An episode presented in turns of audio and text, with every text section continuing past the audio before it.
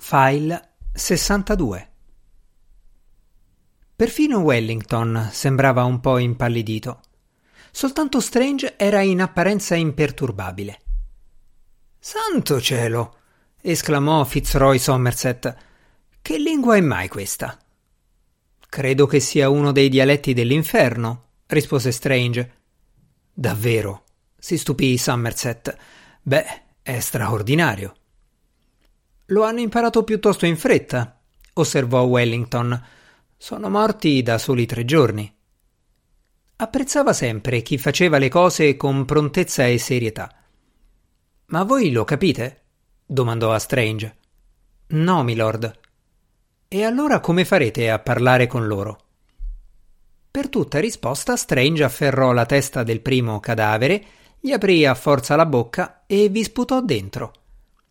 All'istante il morto si mise a parlare nel suo dialetto natio, terreno, il dialetto napoletano che per la maggior parte degli astanti era impenetrabile e quasi altrettanto orrendo della lingua che aveva parlato in precedenza. Aveva tuttavia il vantaggio di essere perfettamente comprensibile per il capitano White. Con l'aiuto di questi il maggiore Grant e il colonnello Delancey interrogarono i napoletani morti e furono tutti molto soddisfatti delle loro risposte. Essendo appunto morti, i napoletani erano assai più ansiosi di compiacere qualsiasi altro informatore vivo. A quanto pareva, poco prima della loro morte, nella battaglia di Salamanca, quei disgraziati avevano avuto un messaggio segreto dei compatrioti nascosti nei boschi, i quali li informavano della cattura dei cannoni e suggerivano agli amici di raggiungerli in un villaggio a poche leghe a nord di Salamanca, dove sarebbe stato loro facile trovare il bosco seguendo i segnali segreti tracciati col gesso su alberi e macigni. Il maggiore Grant partì con un piccolo distaccamento di cavalleria e fece ritorno qualche giorno dopo con i cannoni e con i disertori. Wellington ne fu felicissimo. Per fortuna di Strange non fu in grado di scoprire il modo di rispedire i napoletani al loro triste sonno. Fece parecchi tentativi, ma senza un vero successo, tranne in un caso. Quando tutti e diciassette i cadaveri all'improvviso crebbero di statura fino a raggiungere i venti piedi di altezza, e divennero stranamente trasparenti, simili a enormi acquerelli dipinti su mussola sottile. Dopo che Strange li ebbe riportati alle dimensioni normali, rimase il problema di che cosa farne. All'inizio vennero messi con gli altri prigionieri francesi, i quali tuttavia protestarono energicamente, non volendo essere rinchiusi insieme con simili orrori. E in verità osservò Lord Wellington guardando con disgusto i cadaveri, non si può biasimarli. Perciò, quando i prigionieri di guerra furono mandati in Inghilterra, i napoletani morti rimasero con l'esercito e per tutta l'estate furono trasportati su un carro tirato da buoi in ceppi per ordine di Lord Wellington.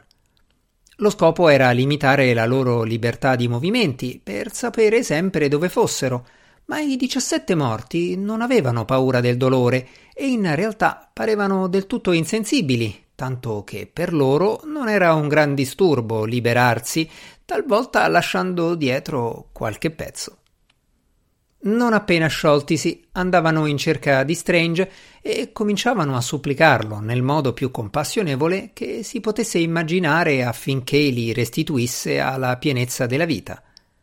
Avevano visto l'inferno e non erano ansiosi di ritornarvi. A Madrid il pittore spagnolo Francisco Goya disegnò uno schizzo in sanguigna di Jonathan Strange circondato dai napoletani morti. Nel disegno Strange è seduto per terra, gli occhi bassi, le braccia abbandonate lungo i fianchi in un atteggiamento di impotenza e disperazione. I napoletani gli si affollano intorno, alcuni lo fissano avidamente, altri con un'espressione di supplica sul viso. Uno allunga un dito quasi volesse toccargli i capelli sulla nuca. Va da sé che si tratta di un ritratto di Strange del tutto diverso dagli altri. Il 25 agosto Lord Wellington diede ordine che i napoletani morti fossero eliminati. Strange era piuttosto in ansia al pensiero che il signor Norrell sapesse della magia da lui fatta nella chiesa in rovina di Flores de Aviglia. Non accennò al fatto in nessuna delle sue lettere e pregò Lord Wellington di non farne parola nei dispacci. Oh, d'accordo, convenne Sua Signoria. In ogni caso Lord Wellington non gradiva granché fare menzione delle magie nella sua corrispondenza. Non gli piaceva affatto avere a che fare con ciò che non comprendeva perfettamente. Ma servirà a poco, fece notare a Strange. Tutti i nostri uomini che hanno scritto a casa negli ultimi cinque giorni avranno raccontato ogni cosa con tutti i particolari. Lo so, ammise Strange preoccupato, ma gli uomini esagerano sempre quello che faccio e forse, una volta tenuto conto dei soliti abbellimenti, la gente in Inghilterra non troverà il fatto tanto straordinario. Penseranno che io abbia guarito qualche napoletano ferito o qualcosa del genere. L'episodio dei napoletani morti costituisce un esempio tipico della specie di problemi che Strange dovette affrontare nella seconda parte della guerra. Come i ministri prima di lui, anche Lord Wellington si stava abituando sempre più a fare uso della magia per raggiungere i propri scopi e diventava sempre più esigente con il suo mago. Tuttavia, a differenza dei ministri, Wellington non aveva né il tempo né la voglia di ascoltare lunghe spiegazioni sul perché una certa cosa non fosse realizzabile. Dopotutto, pretendeva regolarmente l'impossibile dagli ingegneri, dai generali e dagli ufficiali, e non vedeva la ragione per cui dovesse fare un'eccezione per il suo mago. Trovate un altro modo. Si limitava a dire quando Strange cercava di spiegare che un certo incantesimo non era stato più tentato dopo il 1302 o che la formula era andata perduta o addirittura non era mai esistita. Come nei primi tempi della sua vita di mago, prima di conoscere Norrell, Strange fu costretto a inventare quasi tutto, fondandosi su principi generali e su storie semi-dimenticate tratte da vecchi libri. All'inizio dell'estate del 1813, Strange operò un incantesimo mai più tentato dal tempo del Re Corvo. Spostò un fiume. Ecco come avvenne. La guerra stava andando bene e tutto ciò che Lord Wellington intraprendeva era coronato dal successo. Una certa mattina di giugno, però, accadde che i francesi si trovassero in una posizione vantaggiosa, cosa che non succedeva da parecchio tempo ormai. Wellington e i suoi generali si riunirono immediatamente per decidere il da farsi, in modo da modificare una situazione così poco favorevole. Strange, convocato nella tenda di Lord Wellington, li trovò riuniti intorno a un tavolo sul quale era spiegata una grande mappa. Sua signoria era di ottimo umore in quel periodo e accolse Strange quasi con affetto. Ah, Merlino, eccovi qui. Ora vi spieghiamo il nostro problema. Noi ci troviamo su questa sponda del fiume e i francesi sull'altra, mentre a noi farebbe molto comodo che fosse il contrario. Un generale cominciò a spiegare che se avessero marciato a ovest fino a qui e poi costruito un ponte attraverso il fiume qui, impegnando le forze francesi qui, occorrerà troppo tempo, dichiarò Lord Wellington. Davvero troppo. Merlino, non potete far crescere le ali ai nostri uomini in modo che possano volare sopra le teste dei francesi. Pensate di poterlo fare? Forse Sua Signoria stava scherzando, o forse no. Si tratta soltanto di fornire a ogni soldato un piccolo paio di ali. Prendete il capitano Macpherson, per esempio, soggiunse adocchiando un gigantesco scozzese. Mi piacerebbe veramente vedere Macpherson svolazzare di qua e di là. Strange osservò meditabondo lo scozzese. No, disse alla fine ma vi sarei grato, milord, se voleste prestarmelo insieme con la mappa per un'ora o due. Strange e il capitano Macpherson studiarono la carta per un po' e alla fine il mago tornò da Lord Wellington e disse che far spuntare le ali ai soldati Sarebbe stata un'operazione molto lunga, ma che non avrebbe richiesto assolutamente tempo spostare il fiume. Sarebbe bastato? In questo momento, continuò Strange, il fiume scorre verso sud in questo punto e poi piega a nord qui.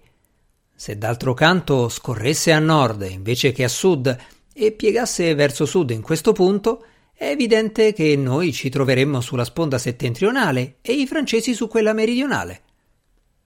Oh, disse Wellington. Va bene.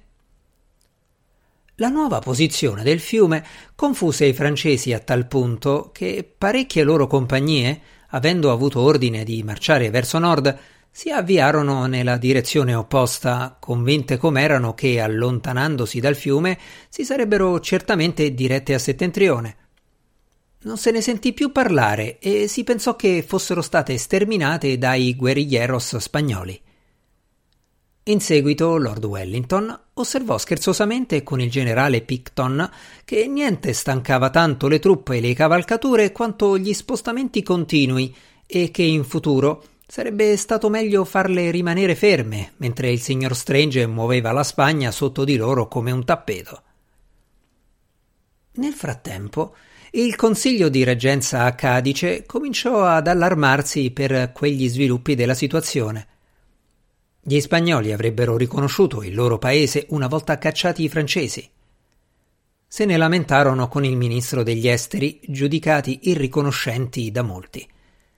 Il ministro persuase Strange a scrivere al Consiglio di Reggenza, promettendo che, a guerra finita, avrebbe riportato nella posizione originaria il fiume e qualsiasi altra cosa fosse stata spostata per ordine di Lord Wellington durante il corso delle ostilità. Tra le molte cose alle quali Strange cambiò posizione vi furono un bosco di olivi e di pini in Navarra, la città di Pamplona, due chiese nella città di Saint-Jean-de-Luz in Francia. Il 6 aprile 1814 l'imperatore Napoleone Bonaparte abdicò. Si dice che Lord Wellington, nell'apprendere la notizia, si fosse messo a ballare. Strange scoppiò a ridere, poi si fece di colpo serio e mormorò Mio Dio, e ora che ne sarà di noi? Allora si pensò che quell'osservazione piuttosto enigmatica si riferisse all'esercito, ma in seguito furono in molti a domandarsi se Strange non avesse parlato di sé e dell'altro mago. La carta dell'Europa venne ridisegnata, i regni di Buonaparte furono smantellati e i vecchi ripristinati. Qualche re venne deposto, altri tornarono a sedere sui loro troni. I popoli dell'Europa si rallegrarono per aver finalmente vinto il grande intruso. Agli abitanti della Gran Bretagna, tuttavia, apparve chiaro che la guerra aveva avuto uno scopo del tutto diverso. Aveva reso la Gran Bretagna la nazione più potente del mondo. E a Londra il signor Norrell ebbe la soddisfazione di sentir dire da tutti che la magia, la sua magia e quella di Strange, era stata di vitale importanza. Una sera, verso la fine di maggio, Arabella era rientrata da un pranzo a Carlton House per celebrare la vittoria. Aveva sentito parlare del marito in termini elogiativi con il più grande calore. Erano stati fatti brindisi in suo onore e il principe reggente le aveva rivolto moltissimi complimenti. Era appena passata la mezzanotte e, seduta in salotto, stava riflettendo che alla sua felicità completa mancava soltanto il ritorno del marito, quando un cameriere entrò a precipizio gridando Oh, signora, il padrone è tornato. Qualcuno avanzò nella stanza. Era più magro, più scuro di come lo ricordava. Nei capelli si intravedeva più grigio e sul sopracciglio sinistro biancheggiava una cicatrice, un segno non recente, ma che Arabella non aveva mai visto. Le fattezze erano quelle di sempre, ma in certo modo l'aria era diversa. Quasi non sembrava la stessa persona alla quale lei stava pensando solo un momento prima. Ma non ebbe modo di sentirsi delusa o imbarazzata, né di provare nessuna delle emozioni che aveva temuto di provare quando finalmente egli fosse tornato, perché suo marito diede un rapido sguardo intorno a sé, con l'espressione lievemente ironica che lei riconobbe in un istante, poi le rivolse il sorriso più familiare del mondo e disse Sono a casa. La mattina seguente non si erano ancora detti nemmeno la centesima parte di tutto ciò che avevano da dirsi. Siedi qui, disse Strange ad Arabella. Su questa poltrona? Sì. Perché? Perché io possa guardarti. Non ti guardo da tre anni e da tanto ne sento la mancanza. Devo recuperare il tempo perduto. Arabella si accomodò sulla poltrona, ma dopo un momento o due le venne da ridere.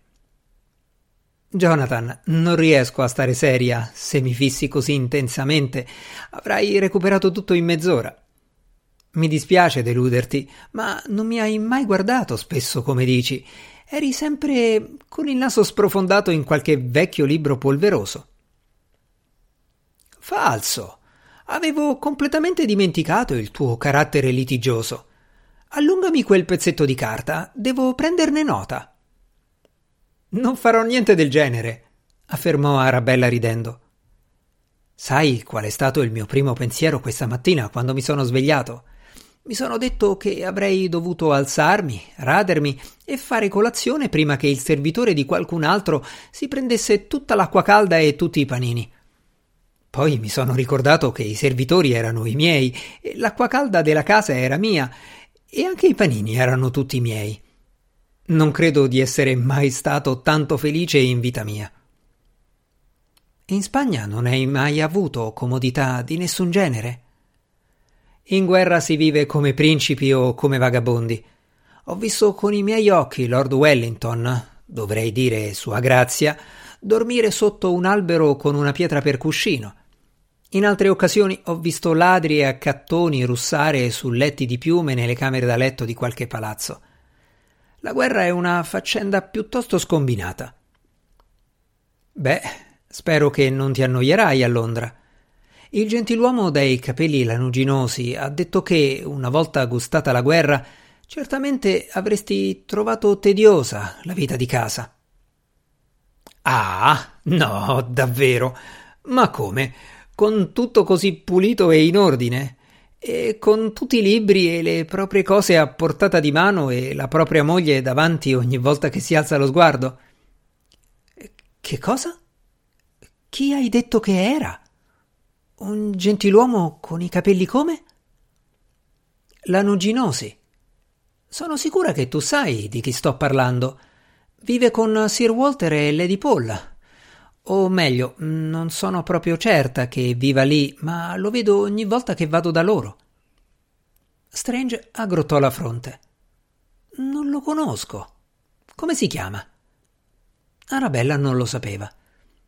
Ho sempre pensato che fosse un parente di Sir Walter o di Lady Paul. Che strano. Non mi è mai venuto in mente di domandarglielo. Eppure ho conversato con lui o per ore. Davvero? Non sono sicuro di approvare la cosa. È un bell'uomo? Oh, sì, molto. Ma è stranissimo che io non conosca il suo nome. È davvero divertente, affatto diverso dalla maggior parte delle persone che si conoscono. E di che cosa parlate? Eh, beh, di tutto. Ma la conversazione finisce sempre con la sua proposta di farmi un regalo. Lunedì scorso voleva far venire per me una tigre del Bengala. Mercoledì ha espresso il desiderio di portarmi qui la regina di Napoli perché ha detto la regina e io siamo così simili che di certo diventeremo grandi amiche. Venerdì voleva mandare un servitore a prendermi un albero da musica. Un albero da musica? Arabella rise. Proprio così.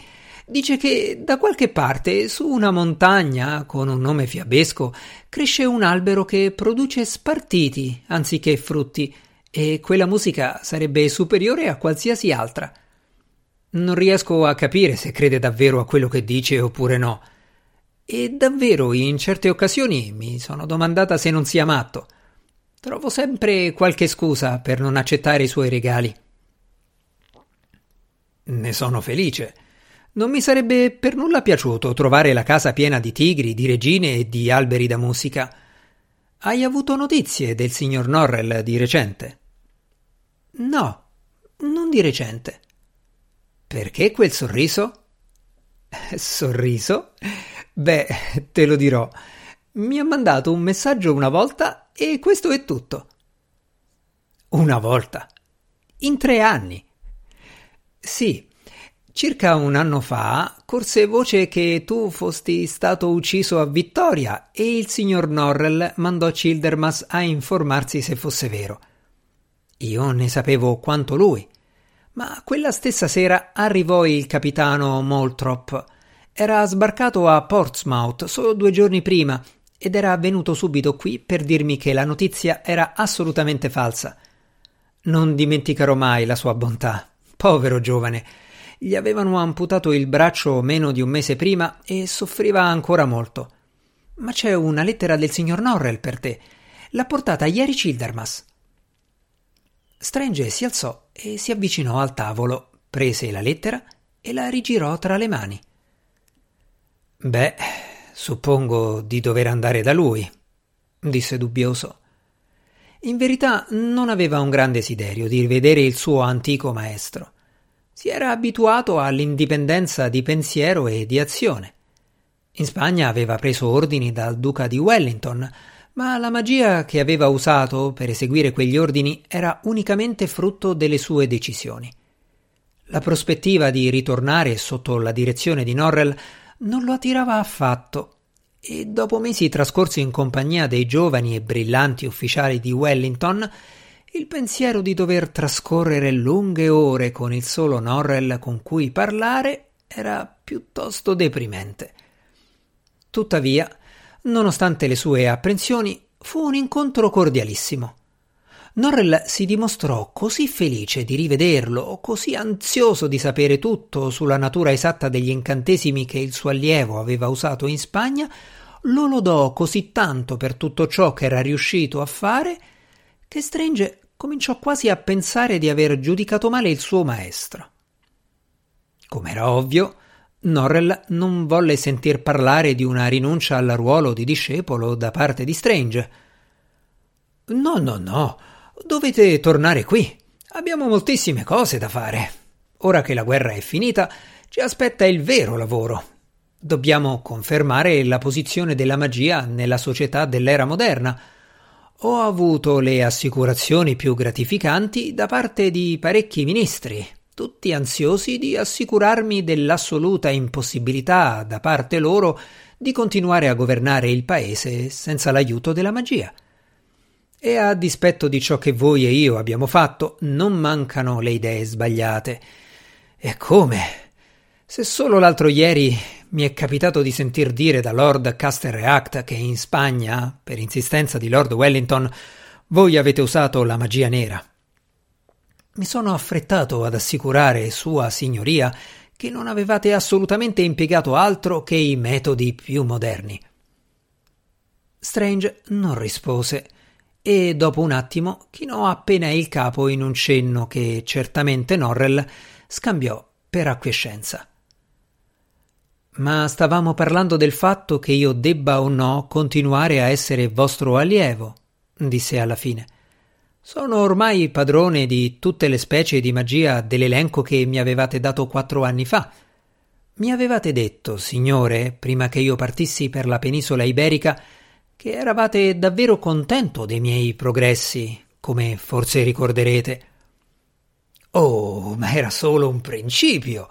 Mentre eravate in Spagna ho compilato un altro elenco. Ora faccio venire Lucas e lo manderò a prendere la lista in biblioteca. E poi, sapete, vi sono altri libri che desidero farvi leggere. Guardò Strange, battendo nervosamente le ciglia sugli occhietti azzurri. Strange esitò. Era chiaro che Norrell stava alludendo alla biblioteca di Artfew Abbey che Strange non aveva ancora visto. Oh, signor Strange, riprese Norrell. Sono felicissimo che siate tornato a casa, signore. Felicissimo di vedervi. Spero di avere con voi molte ore di conversazione. Il signor Lachelle e il signor Drolight sono stati qui molto spesso. Strange disse che ne era certo. Ma non è possibile parlare di magia con loro. Tornate domani. Venite presto. Venite a colazione.